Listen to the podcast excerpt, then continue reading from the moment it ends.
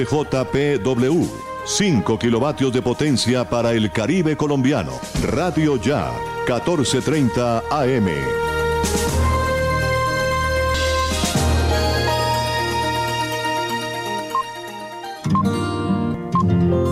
El siguiente programa es responsabilidad de sus realizadores. Aquí comienzan los apuntes de Alex Miranda. Una manera diferente de interpretar lo que está sucediendo, sus protagonistas y la opinión de la gente. Los apuntes de Alex Miranda, periodismo investigativo y transparente que profundiza más allá de los hechos y sus antecedentes. Los apuntes de Alex Miranda, noticias y comentarios. Bienvenidos.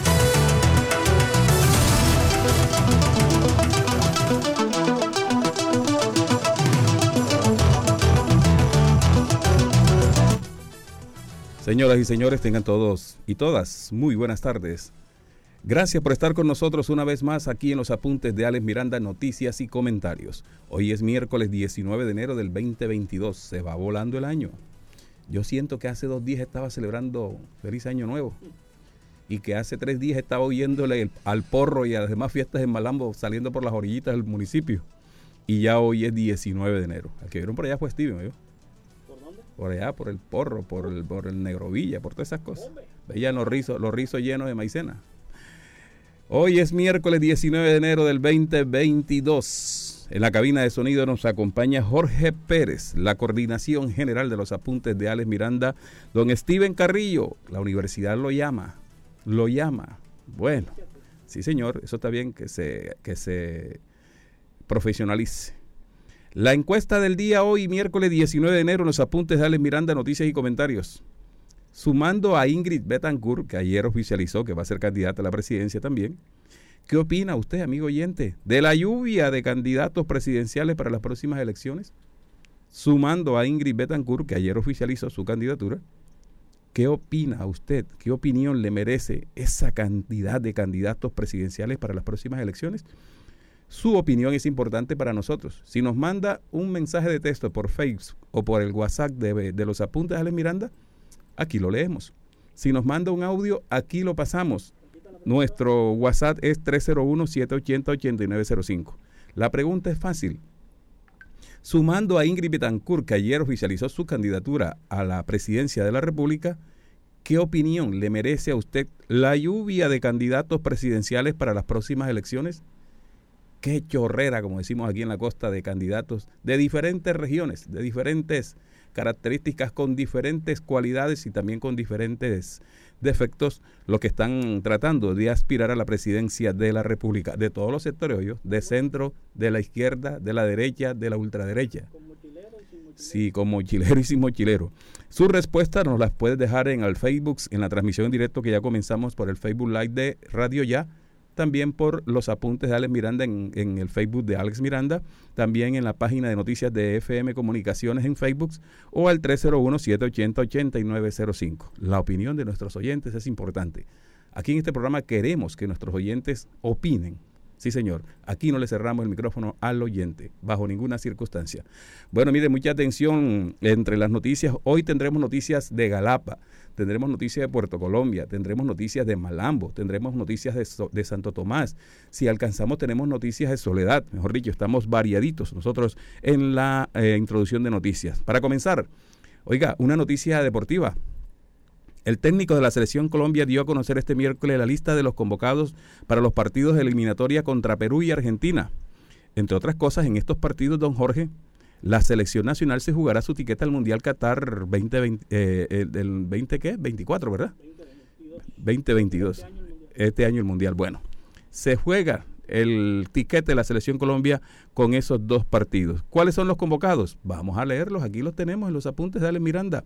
Alfredo Morelos de los Rangers, Andrés Mosquera de Independiente Medellín, Camilo Vargas del Atlas de México, Daniel Muñoz del KRC de Bélgica, David Ospina del Napoli de Italia, Davidson Sánchez del Tottenham de Inglaterra, Diego Baloyes de Talleres de Argentina, Freddy Inistrosa del Junior de Colombia, Gustavo Cuellar de Al Hilay y Harold Preciado Deportivo Cali, también James Rodríguez de Al Rayyan de Qatar, eh, Jefferson Lerna del AFC de Inglaterra, Johan Mojica del Leche de España, Juan Guillermo Cuadrado del Juventus de Italia, Luis Díaz, el propio Luis Díaz del Porto, Luis Fernando Muriel de Atalanta, que está volando también ambos, Mateus Uribe de Porto, que le está yendo muy bien también, Miguel Ángel Borja del Junior de Barranquilla, que en los partidos amistosos mostró toda la voluntad que le pone a la selección Colombia. También están allí Oscar Murillo de Pachuca de México y por supuesto no podía faltar allí Radamel, eh, Radamel Falcao García de Rayo Vallecano. También están en la convocatoria, en la convocatoria Rafael Santos Borré que juega en Alemania, en el Strangford, Estefan Medina de Monterrey de México, Steven Alzate de que juega en Inglaterra, eh, se llama Bristol and You, algo así, el club Brighton. Brighton. Bueno, usted sabe más inglés que yo. William Tecillo del Club León de México, Wilmer Barrios de San Petersburgo, del Zenix de San Petersburgo en Rusia, eh, Yasser Asprilla de Envigado, Jerry Mina del Everton y Jimmy Chará de Portland en Estados Unidos. Larga la lista, pero todos los jugadores, ¿cuántos son? 28. 28. Todos estos son los jugadores con la que Reinaldo Rueda aspirará a asegurar el cupo para ir a Qatar 2022 este año, es el Mundial. Así que buen viento y buena mar y éxito para todos nuestros jugadores. Bueno, en los apuntes de Ale Miranda, noticias y comentarios también tenemos otra noticia del orden nacional muy importante, mucha atención. La Corte Constitucional le da un frenazo a fumigaciones aéreas con glifosato. Se debe consultar con las comunidades de las regiones, afirman los magistrados en este fallo de tutela. Es un fallo de tutela. El Consejo Nacional de Estupefacientes no podrá dar curso al programa de fumigaciones aéreas con, glifosato en cultivos de coca, amapola y marihuana exigentes en el país, existentes en el país, perdón. Esto hasta tanto se surta una consulta de 104 municipios de 14 departamentos en los que es, en los que son manifiestos dichos cultivos ilícitos.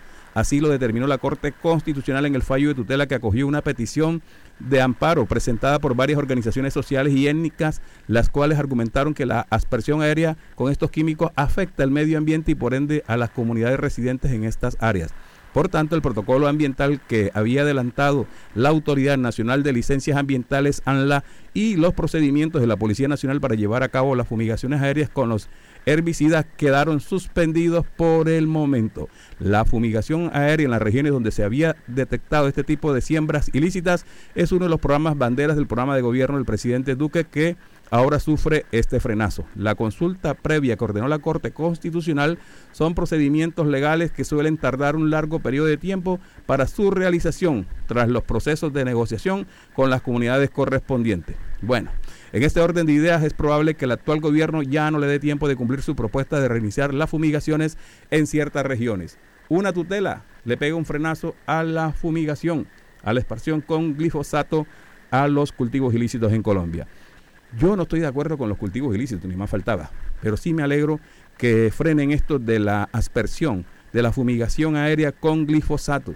Eso afecta a la salud humana, eso afecta el medio ambiente eso afecta a las mujeres embarazadas. Entonces, hay otras maneras de atacar estos cultivos eh, con la fuerza pública, pero esto de, fumigar a Raimundo y a todo el mundo no nos parece. Así que, bueno, la Corte Constitucional le da un frenazo a esta situación. Estamos en los apuntes de Alex Miranda, noticias y comentarios por los 14.30 AM de Radio Ya. Radio Ya 14.30 AM está presentando los apuntes de Alex Miranda, noticias y comentarios.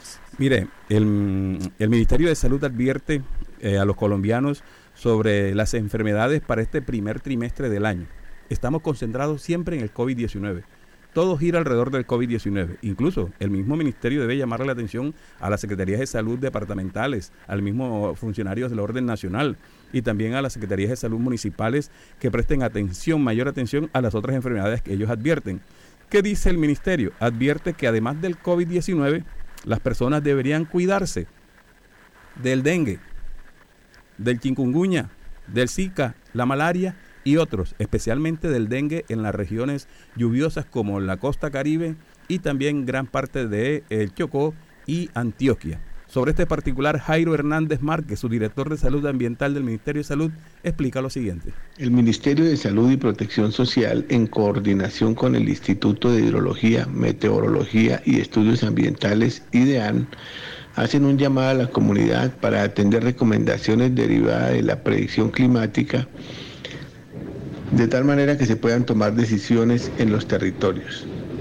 De acuerdo con la predicción climática realizada por el IDEAN, se espera que las condiciones frías que se han presentado desde el mes de diciembre duren hasta el mes de abril. En relación con el aumento de las lluvias, para el mes de enero de 2022 se espera un aumento por encima de los valores climatológicos normales de la precipitación entre un 10 y un 50% en el sur y oriente de la región Caribe en áreas del Valle Medio del Magdalena y sur de la región andina, la Orinoquía y norte de la Amazonía.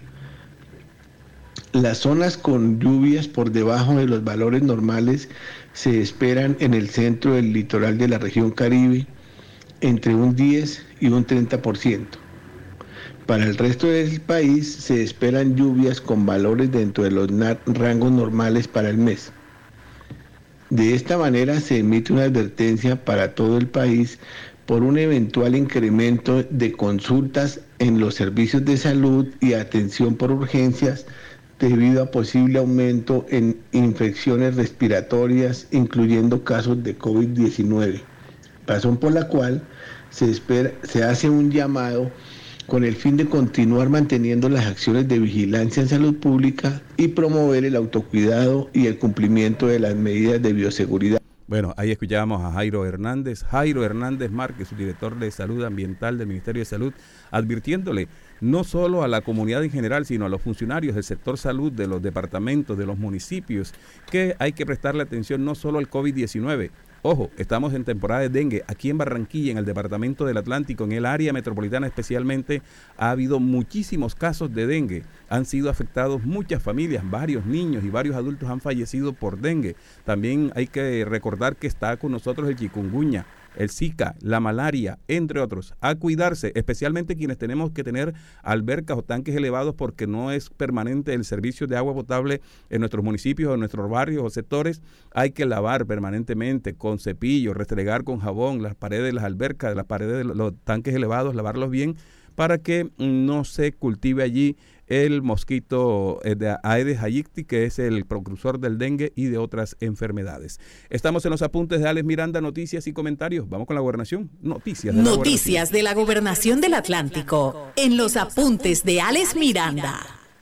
Aquí me están preguntando, antes de la noticia de la gobernación, que cuándo viene el invitado especial, el concejal que va a hablar sobre que mientras los malamberos celebraban Navidad, en el Consejo se aprobaban ciertas cosas que él mismo va a denunciar aquí. Ahorita más adelante, aquí ya está aquí con nosotros en radio ya el señor Omar Camargo. Sí, señor. Bueno, mire, noticias de la gobernación. La gobernación del Atlántico llegó hasta donde se están desarrollando las obras del Megaparque del Sur en el municipio de Malambo para, verificar el desarrollo de las mismas.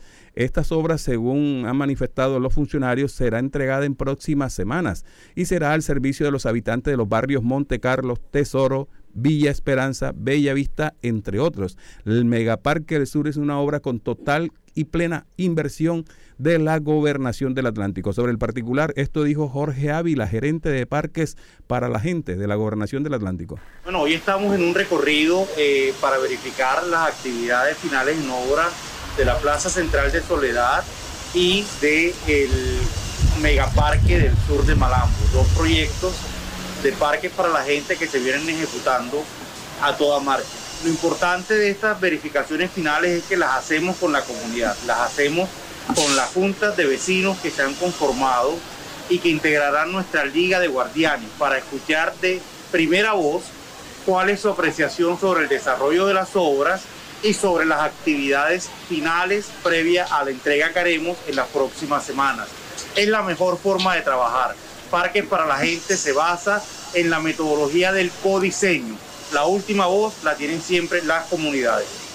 Bueno, sobre, sobre este particular, la Junta de Acción Comunal del barrio Montecarlo y los barrios alrededores se mostraron satisfechos por la manera como se vienen desarrollando estas obras del Megaparque del Sur. Recordemos que esto hace parte de Parques para la Gente, una poderosa inversión que está haciendo la Gobernación del Atlántico en diferentes municipios del Departamento del Atlántico. Malambo es beneficiado con esta importante obra que beneficia, repetimos, a los habitantes de los barrios Montecarlo, Tesoro, Villa Esperanza, Bella Vista, entre otros. Así que esperemos que se termine esta gran obra, pero esperemos también, don Jorge, que la comunidad cuide estas obras, porque hay municipios donde hemos recibido muchas quejas que una vez terminan los trabajos, la gobernación, en vez de usarse los parques para recreación familiar, para diversión de los niños, muchas personas llegan a ingerir licor allí, ya licorados, quieren montarse en los juegos de los niños o quieren violentamente desprender, arrancar las partes eh, que, mm, de la inversión que hizo allí la gobernación del Atlántico y esa no es la idea. La idea es disfrutar de las inversiones que hacen los gobiernos, porque nos quejamos mucho de las inversiones que los gobiernos no invierten y cuando invierten somos los primeros en atentar contra estas obras, especialmente estas obras que benefician a niños, jóvenes y a la familia en general. Estamos en los apuntes de Alex Miranda. Vamos con más información. Los apuntes de Alex Miranda, una manera diferente de interpretar la noticia. Bueno, le cuento, aquí estamos muy contentos con Juliana Herrera, nuestra corresponsal en Sabana Larga, porque ella le dijimos, muévase por toda la zona sur o por los sectores donde quiere en el Departamento del Atlántico y así lo está haciendo. Hoy está en otra parte. Juliana, buenas tardes. Buenas tardes, Alex. Buenas tardes para toda la mesa de trabajo y para nuestros queridos oyentes que como siempre nos sintonizan a esta hora. Bueno, les comento que nos encontramos en la parte oriental conocida del Departamento del Atlántico, lo que es los municipios de Santo Tomás, Sabana Grande, pero la información que les traigo hoy es el del municipio de, de Santo Tomás y es sobre la inseguridad porque se presentaron dos atracos en la noche del pasado sábado en este municipio. El primero se presentó alrededor de las 7 de la noche en la carrera 12 con la calle 5, en donde dos hombres en una motocicleta despojaron de su maletín a un joven. 40 minutos después, presten mucha atención, tres hombres a pie que portaban un arma atracaron a una mujer y a su hija, a quienes le quitaron sus celulares. Por esos temas de inseguridad que vive el municipio, la administración municipal realizó exactamente en la tarde de ayer un consejo de seguridad donde estuvo presente el mayor James Henao, comandante de la policía del distrito, comandante de estación del municipio, el inspector de policía, personería municipal y la secretaría de gobierno municipal. El alcalde Tomás Guardiola entregó el balance de lo que fue esta reunión a los medios de comunicación. Escuchemos la declaración del funcionario precisamente tratando el tema que nos aqueja a todos y es el tema reciente de la inseguridad en nuestro municipio, que ha aumentado particularmente en este mes de enero. Producto de esto se han generado varias conclusiones y ante la sugerencia de la administración municipal de reforzar la presencia, de reforzar el pie de fuerza, de atender de manera oportuna, se generaron unas estrategias. La primera, se va a reforzar el municipio con dos cuadrantes dinámicos que van a permitir dar mayor presencia de la policía en nuestro municipio. Estos cuadrantes dinámicos van a estar en todo nuestro municipio velando y controlando cualquier eh, situación que genere delincuencia o que genere inseguridad en nuestro municipio. Van a estar específicamente para atender esto. Segundo, se, se van a generar unas caravanas de seguridad también en nuestro municipio en donde va a haber una presencia importante de policías en todo el casco urbano de nuestro municipio y también en nuestro sector rural. Tercero, va a haber una respuesta rápida, oportuna de cualquier llamado. Dado que al haber más cuadrantes, pues va a haber una reacción inmediata por parte de la Policía Nacional ante cualquier llamado de nuestra comunidad. Pero como todo trabajo en equipo, necesitamos del apoyo también de nuestra gente en las cifras de la Policía Nacional solamente aparecen dos denuncias de robos, atracos en nuestro municipio. Eso hace de que sea más difícil el control, de que sea más difícil la labor de inteligencia por parte de la Policía Nacional. Necesitamos que trabajen de la mano de nosotros y ante cualquier hecho delictivo, favor colocar la denuncia ante las entidades correspondientes, ante la Policía Nacional o ante la inspección de policía de nuestro municipio, incluso ante la Fiscalía. De esta manera nosotros podemos ejercer un mejor control. Bueno, escuchábamos las declaraciones del alcalde del municipio de Santo Tomás, Tomás Guardiola, con lo que fue el balance de este Consejo de Seguridad que se desarrolló el día de ayer. Entonces, muy claro lo dejó el alcalde, se van a implementar estrategias Una de ellas sería la creación de dos nuevos cuadrantes dinámicos que llegarían a complementar a los dos existentes para sumar cuatro cuadrantes en el municipio. Se van a adelantar caravanas de seguridad, también la presencia policial en el municipio y el llamado fue a todos los habitantes a denunciar cualquier hecho para que las autoridades puedan solventar esta situación.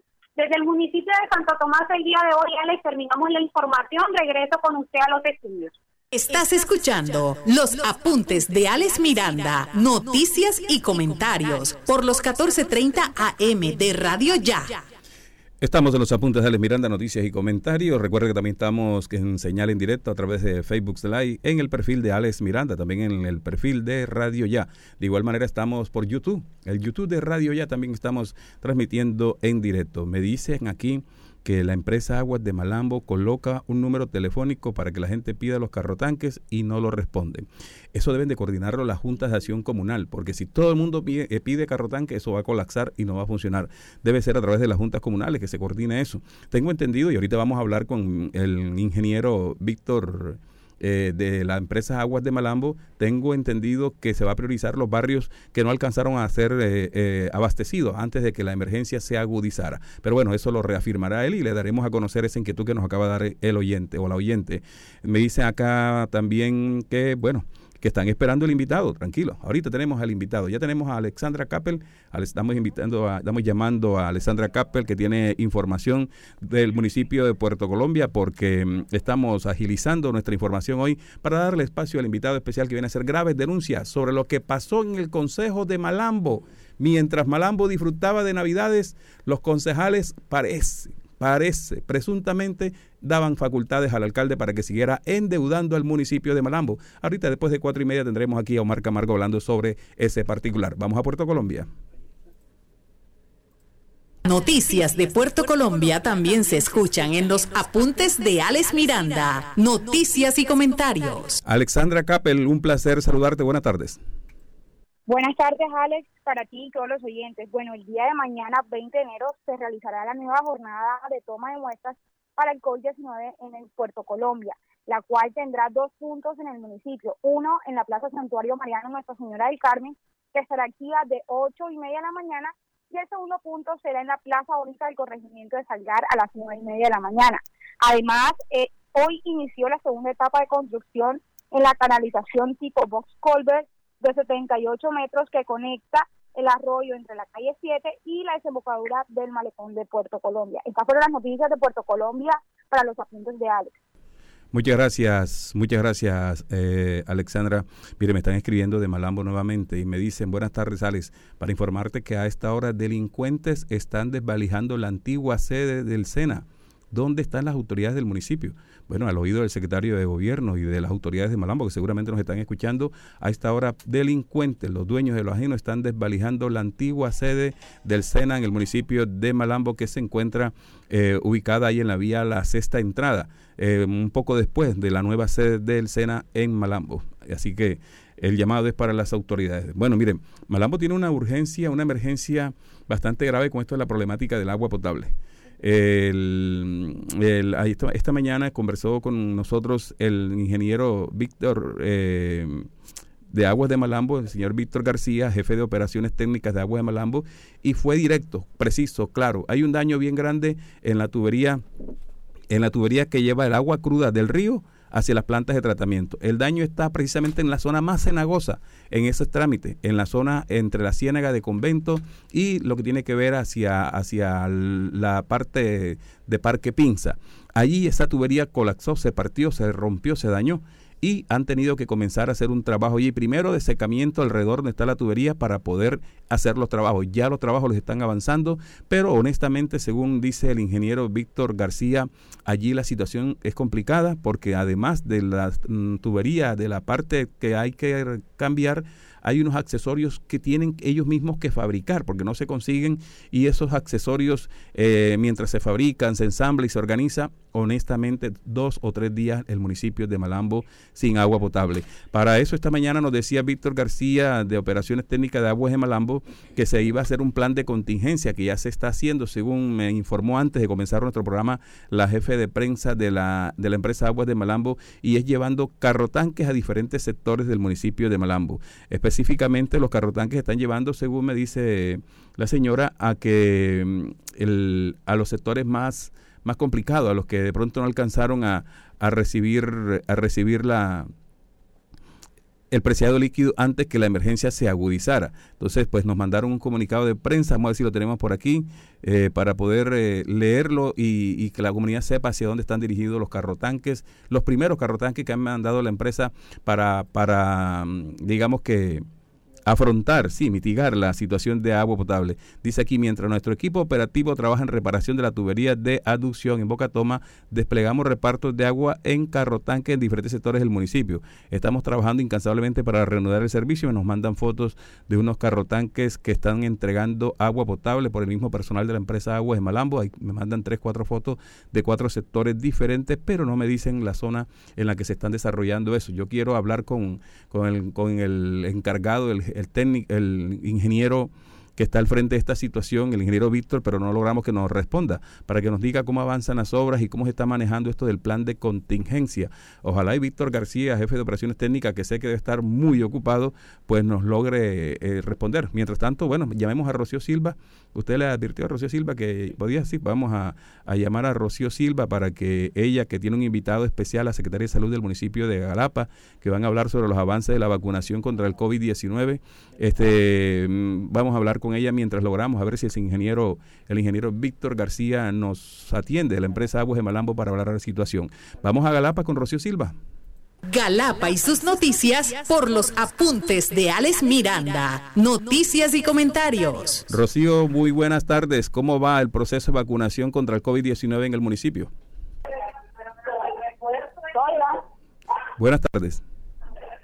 Buenas tardes, Alex para usted y para todos los oyentes eh, de los apuntes de Alex. Sí, tenemos como invitada especial en la tarde de hoy a la secretaria de, Salud del municipio de Galapa, a la doctora Zoila Llanos Matera. Eh, ella es odontóloga. Bienvenida a los apuntes de Alex y sobre el COVID. ¿Qué podemos decir? ¿Cuál es la situación actual en el municipio de Galapa? Bueno, buenas tardes. Eh, Gracias por todo eh, esa, ese interés de nuestro municipio. Eh, pues en este momento estamos nuevamente con toda esta situación de, eh, de contagio. En el día de hoy, pues hemos sumado más de 200 casos positivos activos, el cual estamos viendo el incremento pues de este fin de semana que ha pasado, ya que el virus para eh, esta condición está sufriendo de dos a tres días presentar todos estos síntomas después de un contacto eh, positivo. Eh, las estrategias que a nivel del municipio estamos haciendo es las tomas de muestras masivas, el cual arrojó pues, un gran número de personas contagiadas, el cual estamos haciendo todo el proceso de, de hacerle seguimiento y eh, ubicar a esas personas para que reciban el aislamiento adecuado. Usted nos hablaba que uh, se había presentado un fallecimiento en el municipio de Galapa en el día de ayer. Bueno, sí, lamentablemente eh, iniciamos lo que es el 2022 con un fallecimiento que es de las situaciones y de los eventos que no queremos estar reportando, pero que por diversas situaciones eh, todavía este virus hace unos estragos que son impredecibles en, en los organismos el cual no confirman que es un fallecimiento con COVID. En cuanto a la vacunación, ¿qué podemos decir en este sentido acá en este importante municipio del área metropolitana? Bueno, en nuestra vacunación, en todos los puntos estratégicos que hemos hecho eh, para descentralizar eh, los puntos de vacunación, como es el hospital, Casa de la Cultura y el punto de la plaza principal en un horario eh, diferente para la población que labora, pues nos ha dado estos resultados. Estamos nuevamente esperando aquí que el equipo que conforma todas las unidades de vacunadores esté completo, ya que también el talento humano está expuesto y en estos momentos tenemos unos contagios. Por eso la razón de eh, esta eh, novedad, pero retomaremos este punto, ya que eh, diariamente estamos cubriendo una aplicación de biológico de 400 a 500 personas en todas las dosis, primera, segunda y tercera dosis. Alex, no sé si ustedes en el estudio tengan alguna inquietud para la secretaria de Salud del municipio de Galapa, ella los está escuchando. Sí, Rocío, muchas gracias. Muy buenas tardes, señora secretaria. ¿Cómo está la situación del dengue en el municipio de Galapa, teniendo en cuenta que Barranquilla y los otros municipios del área metropolitana están siendo seriamente afectados por esta enfermedad? Bueno, en cuanto al dengue, eh, esto eh, eventos de salud pública todavía persisten porque el territorio pues es un territorio que está catalogado como endémico por las condiciones, no sé, de la hidrografía de nuestro municipio, el cual estamos en seguimiento, eh, porque eh, la situación compleja es que la sintomatología puede confundir a, al ciudadano, en el cual requiere que el diagnóstico médico eh, sea eh, veraz a través del prestador de servicio y determine si es un dengue o si es un COVID y eh, esto puede alterar eh, pues la, la prestación del servicio. Pero las acciones necesarias como son recolección de inservibles, hacer BAP, que son las búsquedas eh, de alrededor de un caso que ya conozcamos o que esté reportado en el sistema, y en el último caso que es la fumigación que se está haciendo a través del departamento y con algunas acciones municipales porque sabemos que el departamento entero está también en la situación de alerta con, con el evento de, de Todas estas acciones van a disminuir siquiera es eh, pues el riesgo, como puedo decir, de, de, oportunidad a la prestación de servicio y que, y que la comunidad la comunidad esté alerta. Pero eh, eh, teniendo una atención oportuna debemos de clasificar esa condición de riesgo a la población. Bueno, muchas gracias, eh, Rocío, muy amable, muchas gracias por su informe. Así es, Ale, esta ha sido la información para los apuntes de Ale con Rocío Silva desde Galapa. Buenas tardes. Escuche de lunes a viernes de 4 a 5 de la tarde por Radio Ya 1430 AM los apuntes de Alex Miranda, noticias y comentarios. Una manera diferente de interpretar las noticias, sus protagonistas y la opinión de la gente. Los apuntes de Alex Miranda, noticias y comentarios por los 1430 de Radio Ya. Los protagonistas de lo que está sucediendo están en los apuntes de Alex Miranda, noticias y comentarios. Bueno, el protagonista de la, de la noticia es el ingeniero Víctor García, jefe de operaciones técnicas de la empresa Aguas de Malambo. Tengo mucha, mucha gente de Malambo escribiéndonos sobre la situación de falta de agua potable. Luis Campo me dice no hay agua. Me dice también, eh, buenas tardes, ni un carro tanque para la zona oriental, todo para el Concordio y Bellavista, me dice Luis Campo. Eh, me dicen acá otros oyentes, por favor, que el carro, un carro tanque para Villa Concord. Bueno, parece que ya les mandaron un carro tanque, me dicen por acá. Eh, en fin, bueno, tenemos ya al ingeniero de la empresa Aguas de Malambo, al ingeniero Víctor García, jefe de operaciones técnicas de Aguas de Malambo, quien es la persona que ha estado al frente de las obras que se vienen realizando para superar esta, este problema, esta situación que hay a raíz de unas fuertes filtraciones que hay en la tubería de aducción del agua cruda desde la, desde la bocatoma en el río hacia las plantas de tratamientos del municipio de Malambo. Ingeniero Víctor García, muy buenas tardes. Muy buenas tardes, Alex. ¿Cómo están? Cordial saludo para usted y todos los oyentes. Bueno, sabemos que usted tiene mucho trabajo, que desde bien temprano está al frente de, las operaciones técnicas que se están haciendo allí en la tubería de aducción. ¿Cómo avanzan los trabajos? ¿Cómo está este proceso? La proyección que usted nos dio esta mañana de que pueden ser dos, tres días eh, sin agua potable en el municipio, ¿se mantienen a raíz de la dificultad del terreno donde se están haciendo los trabajos? Pues primero que todo hay que, hay que hacer la claridad que el día de hoy estamos haciendo labores de estabilización del terreno, de adecuaciones, teniendo en cuenta que estamos dentro de la ciénaga, tenemos que manejar muy bien el tema de las aguas y los lodos. Pero afortunadamente nos ha ido muy bien, ya pudimos estabilizar una parte del terreno y en este momento pues tenemos un avance cercano al, a la actividad de estabilización de, digamos que del 70%. Eso, eso nos puede acortar mucho los tiempos eh, y nos puede disminuir mucho el lapso que ya les había dicho esta mañana de tres días. Con esto podríamos estarnos ahorrando más o menos entre medio día y un día eh, de trabajo. Entonces, si, si las condiciones permanecen, eh, la ciénaga ha venido bajando su nivel, eh, nos podemos, podemos pues tener unos resultados positivos entre hoy y mañana. Si las condiciones eh, y el nivel de la ciénaga nos, nos sube, pues esto nos, nos, nos, nos, nos perjudicaría un poco en la labor. Bueno, pero en términos generales se mantienen entonces las proyecciones de que el municipio de Malambo no va a tener servicio de agua potable ni hoy ni mañana y si todo sale como usted dice, puede ser que ya en el, día viernes eh, se estén reactivando el bombeo de agua cruda hacia las plantas de tratamiento para que pueda iniciar el ciclo de tratamiento y después envío a los diferentes sectores de Malambo. Sí, señor. En este momento, hemos venido agilizando mucho, ya tenemos todos los accesorios, todos los materiales, el terreno lo estamos terminando de estabilizar. Eh, yo creería que hoy en la noche podríamos estar eh, instalando eh, los accesorios, creyendo que de pronto con la ayuda de Dios mañana en la tarde podamos restablecer. Sin embargo, nosotros como empresa nos sostenemos en los tres días. Si, si lo hacemos en un menor tiempo, pues pues muy bien y, y ese es el objetivo. Entonces, estamos haciendo todo lo posible, el trabajo es 24 horas acá, con todo el personal operativo y contratistas, eh, hasta lograr restablecer el servicio. Bueno, el plan de contingencia con los carros tanques, ¿cómo los están manejando? ¿A través de quién están coordinando? Porque me imagino que esos teléfonos deben ser una locura, todo el mundo pidiendo carro tanque. ¿Cómo están haciendo ese trabajo? Claro, en este momento tenemos eh, cinco carro tanques en el municipio.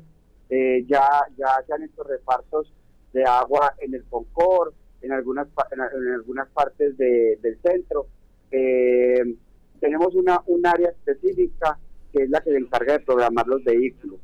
Eh, con, la ayuda de nuestra comunicadora les vamos a, informar y les vamos a entregar la programación de las frecuencias y los horarios y los sectores por donde va a estar el los vehículos eh, carrotanques para que la gente se pueda abastecer. Bueno, eh, en estos momentos ¿En qué sectores ya se ha llevado carrotanques y cuáles están proyectados de aquí a, la noche? Yo tengo entendido en este momento que ya se han llevado carrotanques en Concord, la parte baja de Concord, en algunas partes del centro. Eh, tengo entendido que también se ha repartido agua, se ha dado agua desde nuestras plantas a todo lo que es tesoro. Eh, la gente ha ido a la planta a abastecerse porque nos quedó un poquito de agua. Eh, hacia la zona industrial también hemos ido hemos ido a repartir agua. Eh, por eso le decía, ahorita, si quiere, por las redes sociales eh, y con la ayuda de nuestra comunicadora, le informamos cuáles son las frecuencias para que ustedes nos ayuden también con la difusión de estas y que la comunidad esté esperando el vehículo en sus barrios. Perfecto. Bueno, ingeniero, quedamos atentos porque la comunidad está pendiente de cómo avanzan los trabajos y que los planes de contingencia con los carrotanques lleguen a todos los sectores para que la comunidad no pase muy feo estos días que va a quedar sin servicio de agua potable, ¿de acuerdo? Bueno, muchas gracias. Quedo atento al, ciclo de cómo van a ir distribuyéndose los carrotanques en cada sector para que la comunidad se informe a través de nuestras redes sociales. Le agradecemos al ingeniero Víctor García de la empresa Aguas de Malambo por atendernos en los apuntes de Alex Miranda, noticias y comentarios. Me sigue escribiendo gente de Malambo. Me están pidiendo aquí, eh, señor Steven, que me ayude con eso mientras yo avanzo con el siguiente invitado. Me dicen, buenas tardes, señor Alex Miranda, colabórenos por favor con el número del cuadrante de la policía de Bellavista o el número de la central de aquí de Malambo para solicitar una patrulla urgente. Así que si usted tiene los números de cuadrante ahí a la mano, don Steven, ayúdeme y páseselos a la chica Saray que está pidiéndolo vía Messenger a nuestras redes sociales en los apuntes de Alex Miranda, noticias y comentarios. Seguimos, seguimos con invitado especial en los apuntes de Alex Miranda. En los apuntes de Alex Miranda, un invitado especial. Aquí me están diciendo, caramba, la gente, la situación de trabajo. Viejo Alex, ayúdeme a conseguir trabajo. Usted disculpe que lo moleste con esto, pero estoy desesperado. Jorge Andrés, hombre, cualquier cosa ahí estaremos, con mucho gusto. Ojalá ahí pudiéramos ayudar a toda la gente, ¿cierto? Pero bueno, nuestro invitado especial hoy es el concejal conservador del municipio de Malambo, Omar Camargo. Omar, buenas tardes, gracias por aceptar nuestra invitación a los apuntes de Alex Miranda, noticias y comentarios. Muy buenas tardes, Alex. Eh, cordial saludo a todos los oyentes y aquí atendiendo tu invitación. Muchas gracias por eh, abrirme estos espacios y dar a conocer ciertas situaciones que estamos como malamberos un poco inquietos y preocupados dentro de nuestro territorio. Claro que sí. Bueno, este Omar, nosotros hemos conversado largo antes de llegar aquí a esta, a esta invitación en directo porque nos preocupan muchas cosas.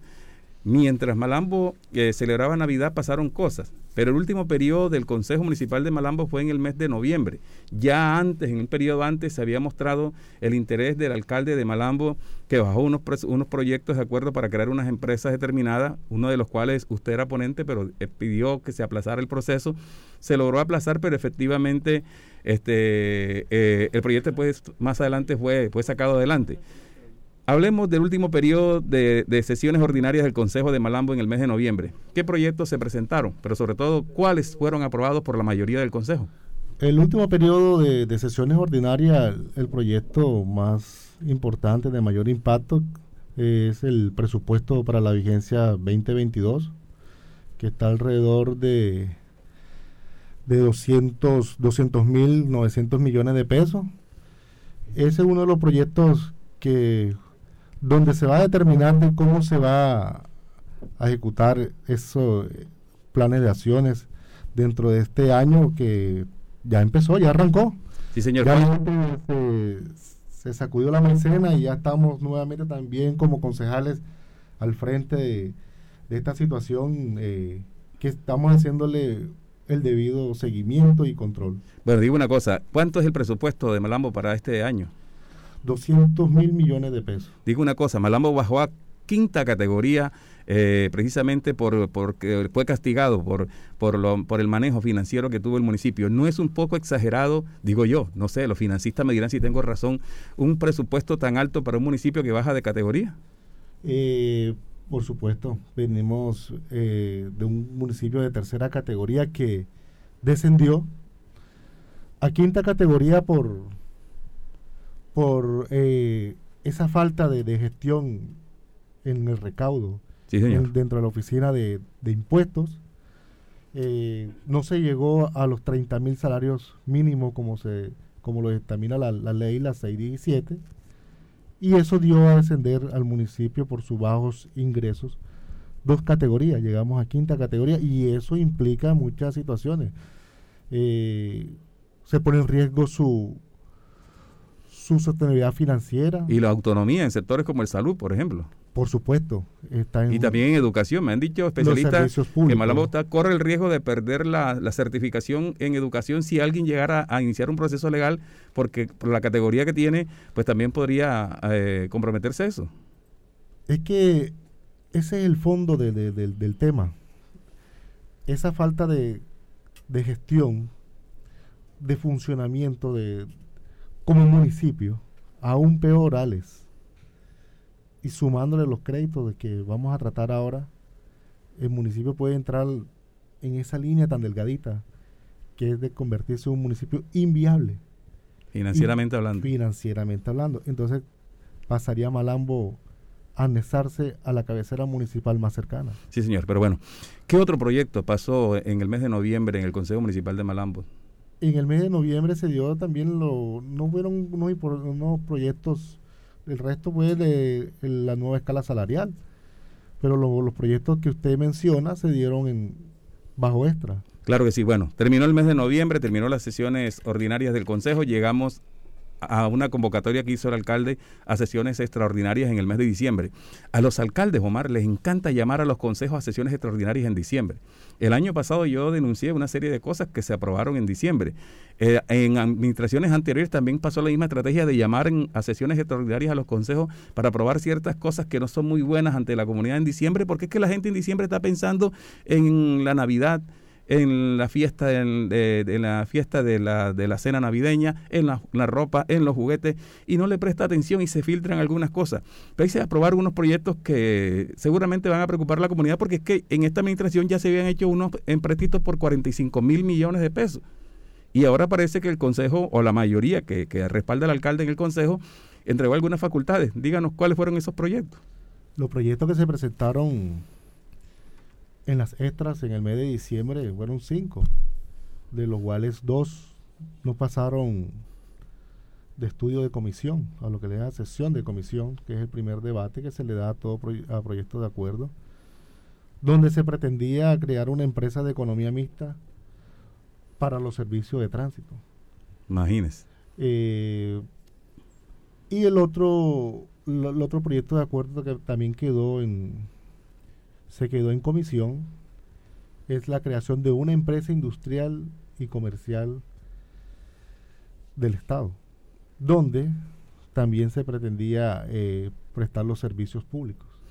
uno ve eh, el afán de crear empresas para delegar o para entregar funciones del municipio. El problema es que también le entregan el manejo financiero eh, de, esos espacios, o sea, pierde autonomía el municipio en el manejo de las cosas. Es que ahí está el debate. En ahí vamos al debate. Entonces, ¿cuál, ¿qué función tiene el Estado? ¿Dónde queda el Estado? ¿Dónde queda la, funcionalidad del Estado? La dualidad de funciones que pueden darse con la constitución de estas empresas. Ya se creó por decreto porque no está creada la empresa industrial y comercial del Estado. Está en, el, está en el papel, pero no está legal, legalizada. No, no tiene sede, no está constituida, no tiene gerente, no tiene su, su asamblea, no tiene su, su presidente, no, no, o sea, está en un papel creado por papel, pero ya... Ya tiene recursos. Ya tiene recursos. No está legalizada, pero ya tiene recursos. No está ante Cámara de Comercio, pero ya tiene recursos. No está ni en Cámara de Comercio. Es como que ese niño que está en gestación de familia rica. no ha nacido. Y ya está asegurado. Y ya está asegurado. Terrible. Bueno, esos proyectos que, que, que aprobaron, que sí pasaron en las sesiones extraordinarias en diciembre, ese aguinaldo que la mayoría del Consejo le dio a la Administración Municipal, ¿cuáles son? Eh, ignorar los recursos de la, de la cultura del municipio de Malambo por el, orden de los 2 mil millones. Esos son unas vigencias futuras, ordinarias, para aclararle a la comunidad que nos escucha. Este, esta modalidad de vigencia futura son aquellas que no trascienden el periodo de gobierno del alcalde actual. Eh, pero estos dos años, ¿cómo vamos a financiar la, la cultura en nuestro municipio? Y más por... Usted mira... bueno, ¿y para qué los ignoraron? Cogieron la platica que, que, viene en los dos años y le dijeron a un banco, préstamela, que tú te la cobras ahí, eh, los dos años estos que vienen. Es correcto. ¿Para dónde va esa plata? Para... Eh, ¿Qué pretenden hacer? Yo te, yo te puedo decir lo que dice el proyecto en un papel nomás, porque nada más lo dice en una frase, para la construcción de un centro cultural en Malambo. ¿Para la construcción de un centro cultural?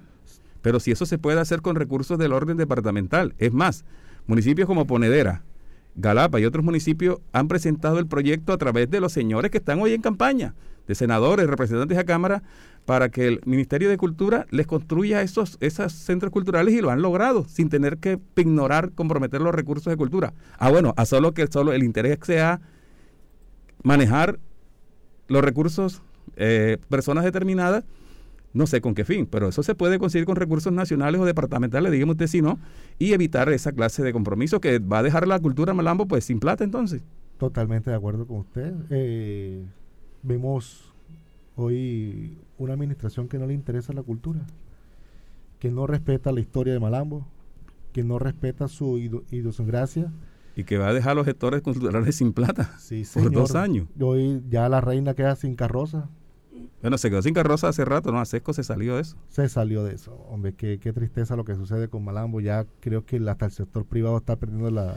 Oiga, ese proyecto, bueno, ahora, ahora hablamos de la parte legal. Se van a ignorar los recursos dos mil millones de pesos, teniendo en cuenta, concejal, que ya hay unos empréstitos con la banca, otra carga tributaria, es complicado. Pero hay otro proyecto que todavía es más, es más gravoso para, para los intereses económicos del municipio. Hombre, como lo comenté el día de las sesiones, en el segundo debate, cuando se dio la aprobación de este, de este acuerdo, creo que este es el comienzo de la horrible noche para Malambo. Eh, ya es un municipio que no veo por dónde va a ser sostenible en su deuda. Malambo, eh, cuando llega esta administración, consigue un municipio con unos créditos. De 30 mil millones de pesos. Liberan la sobretasa a la gasolina. 15 mil. No, no los 15 mil completos. Hay una deuda de 10 mil millones por ahí, que son los, están industria y comercio, algunos porcentajes están comprometidos. Mejor dicho. Que dejó el, el alcalde saliente, Efraín Bello. Pero en ese momento el municipio calificaba. Estaba en semáforo verde. En semáforo verde. La ley 358 aplicaba y era viable un nuevo crédito. Fue cuando se otorga en ese en esa ambición de, de, uno querer tener a un municipio como ciudad. Que se hicieran las cosas bien. Que se hicieran las cosas bien. Es que el crédito, una vez creo que en una entrevista con ustedes le dije, los créditos no es que sean malos, sino cómo ¿Y, en qué condiciones se hacen los créditos? Que se vean reflejados en beneficio a la comunidad. Barranquilla vive de los créditos, el departamento vive de los créditos, pero se ve reflejado en el beneficio en mejorar la calidad de vida de la gente. Es que estos estas operaciones presupuestales deben de ser de, doble vía. El municipio... Bueno, Omar, el tiempo no nos ayuda. ¿Cuál fue el segundo proyecto que usted nos decía que también eh, se ignoraron o se, se hizo un empréstito para, otro, para otras cosas? La pignoración de la sobretasa a la gasolina. O sea, el alcalde la liberó cuando Bello, pero él acaba de pedirle facultades al Consejo para... Para pignorar, la pignoran por 10 años. Por 10 años, y sí se pero yo veo ciertos eh, como errores de redacción en el, dentro de los proyectos de acuerdo. Dígame una cosa, disculpe que lo interrumpa. Por 10 años la pignoran por cuánto dinero? 25 mil. O sea, le dieron facultades al alcalde para que pignorara la sobretasa a la gasolina por 25 mil millones de pesos a 10 años. Ahora, sí se puede comprometer vigencia futura, sí se puede, no sé, yo no soy abogado. Es que debe cumplir unas condiciones, eh, empezando porque deben de estar claro que en dónde vas invertido. Esa deben la otra pregunta. los proyectos, esos estudios técnicos detallados, y nada de eso se presentó. Ahora, ¿estudios de comisión hubo? Hubo un estudio de comisión, sí lo hubo, claro. Y presentó el alcalde con el proyecto eh, el esquema de inversiones, ¿cómo le dicen ustedes? La programación de, de, o los proyectos de para dónde van cada, eso, cada uno de esos recursos. Hombre, no existe nada de eso. ¿Y cómo aprueban un eso consejo? Lo que, eso fue lo que dimos el debate en el, el día de la sesión, creo que vamos por ahí el 30. O sea, el proyecto se presenta pero no se sustenta. No se sustenta, no sabemos dónde va a invertir, ¿Y quién fue el qué necesidad a suplir. ¿Quién fue el ponente de ese proyecto? El concejal eh, David Fábrega. David Fábrega. ¿Y el del primero, el de Cultura? Eh, Haroldo Almeida. Haroldo Almeida. Bueno, concejal, ustedes advirtieron de, la, de las dificultades en las que iba a dejar el municipio esos nuevos, esos nuevos compromisos eh, eh, financieros. Eh, hay la posibilidad de que eso no pase en la gobernación o que a través de una demanda en el Tribunal Contencioso Administrativo, no sé, se pueda exigir no que los tumben, sino que cumplan con los parámetros de ley esos proyectos para que puedan eh, entrar en, en, vigencia. Como te decía, Alex, estamos ya retomando trabajo y seguir en, esta lucha y, y defender a nuestro querido municipio. Ya en los próximos días habemos un grupo de concejales muy preocupados por esta situación y vamos a presentar eh, ante el contencioso administrativo. Interesante. Una advertencia por escrito de, de, cómo se dieron estos proyectos, del alcance que tienen estos proyectos. Y del impacto. Del impacto y de la carencia de, de requisitos, de estudios previos de toda, de, toda índole sabemos esta cuestión de una manera tan absurda que se dieron estos proyectos. Vamos a advertir. Oiga, este... Ya, ya dado que, dentro de la gobernación se hace un control de tutela, que le dicen el control de legalidad. Pero ellos no... Pero vamos a hacer la advertencia, para decirles. Ok. Ahora, digo una cosa. El Consejo cuando comenzó, Rubén y Monsalve le dio autorización para prestar 45 mil millones de pesos de los cuales muchos recursos no se han utilizado, todavía están en los bancos porque tienen que presentar los proyectos. Me imagino que ya los empezaron a, ejecutar porque están haciendo algunas obras, me imagino que con ese dinero. Ahora 25 mil más serían 45, 50, 70 y 2 mil más para, para cultura 72 mil millones de pesos. Pero hay algo que, usted, que está pasando, son los famosos créditos de gerencia que están haciendo casi que a final de año.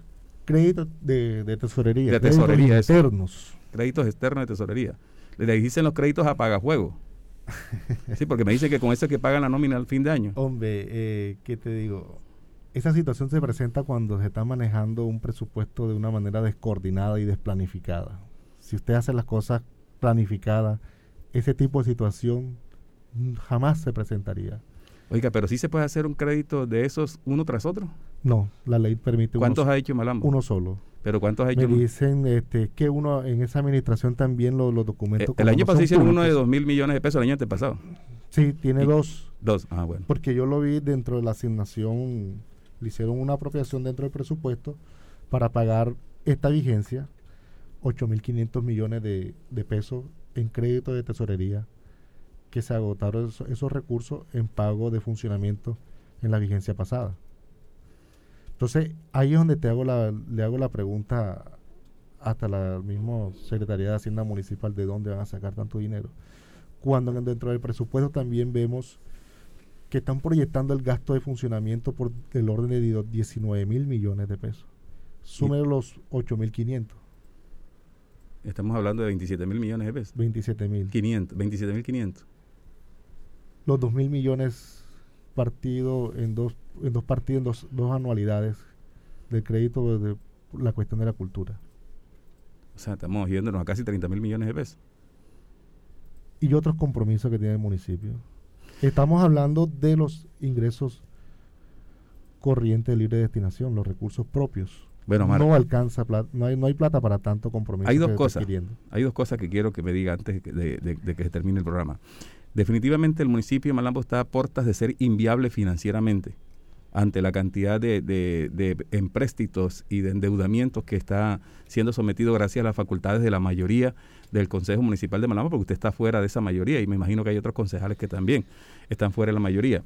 La otra es, ¿qué acciones legales están pensando usted, por ejemplo, como dirigente de Malambo, o qué acciones legales están esperando otra, están pensando otras otras otra, otros dirigentes, llámese senadores, representantes a Cámara, o simplemente líderes en acciones legales para tratar de contrarrestar esto, o nadie ha dicho nada sobre el particular.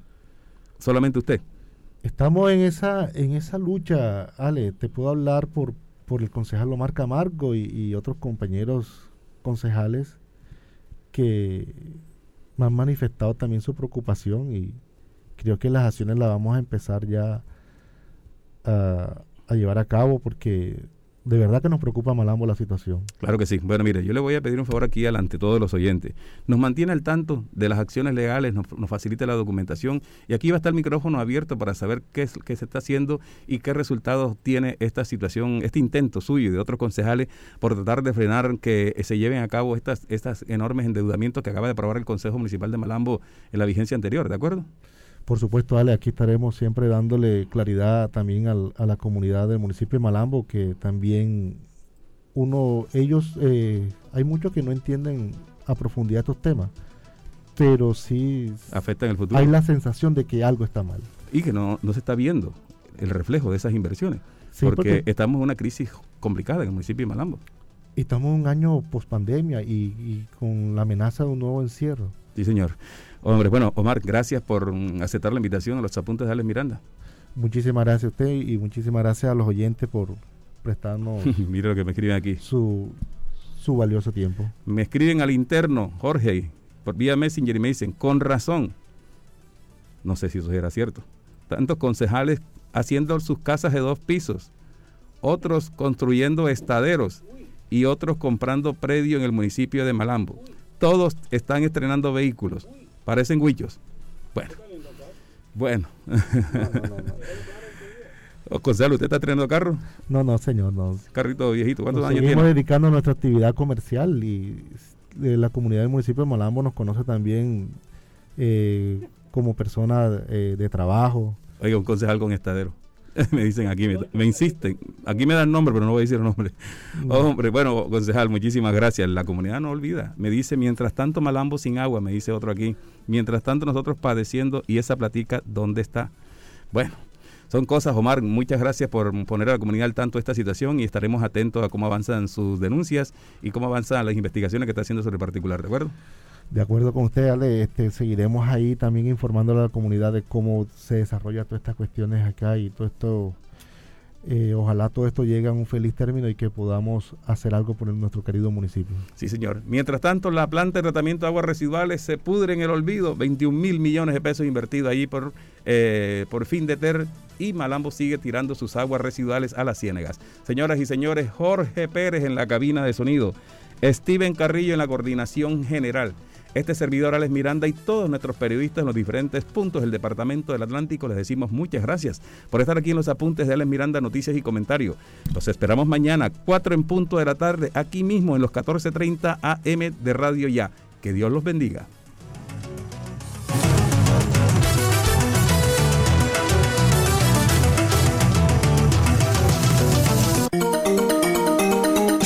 Desde Barranquilla, en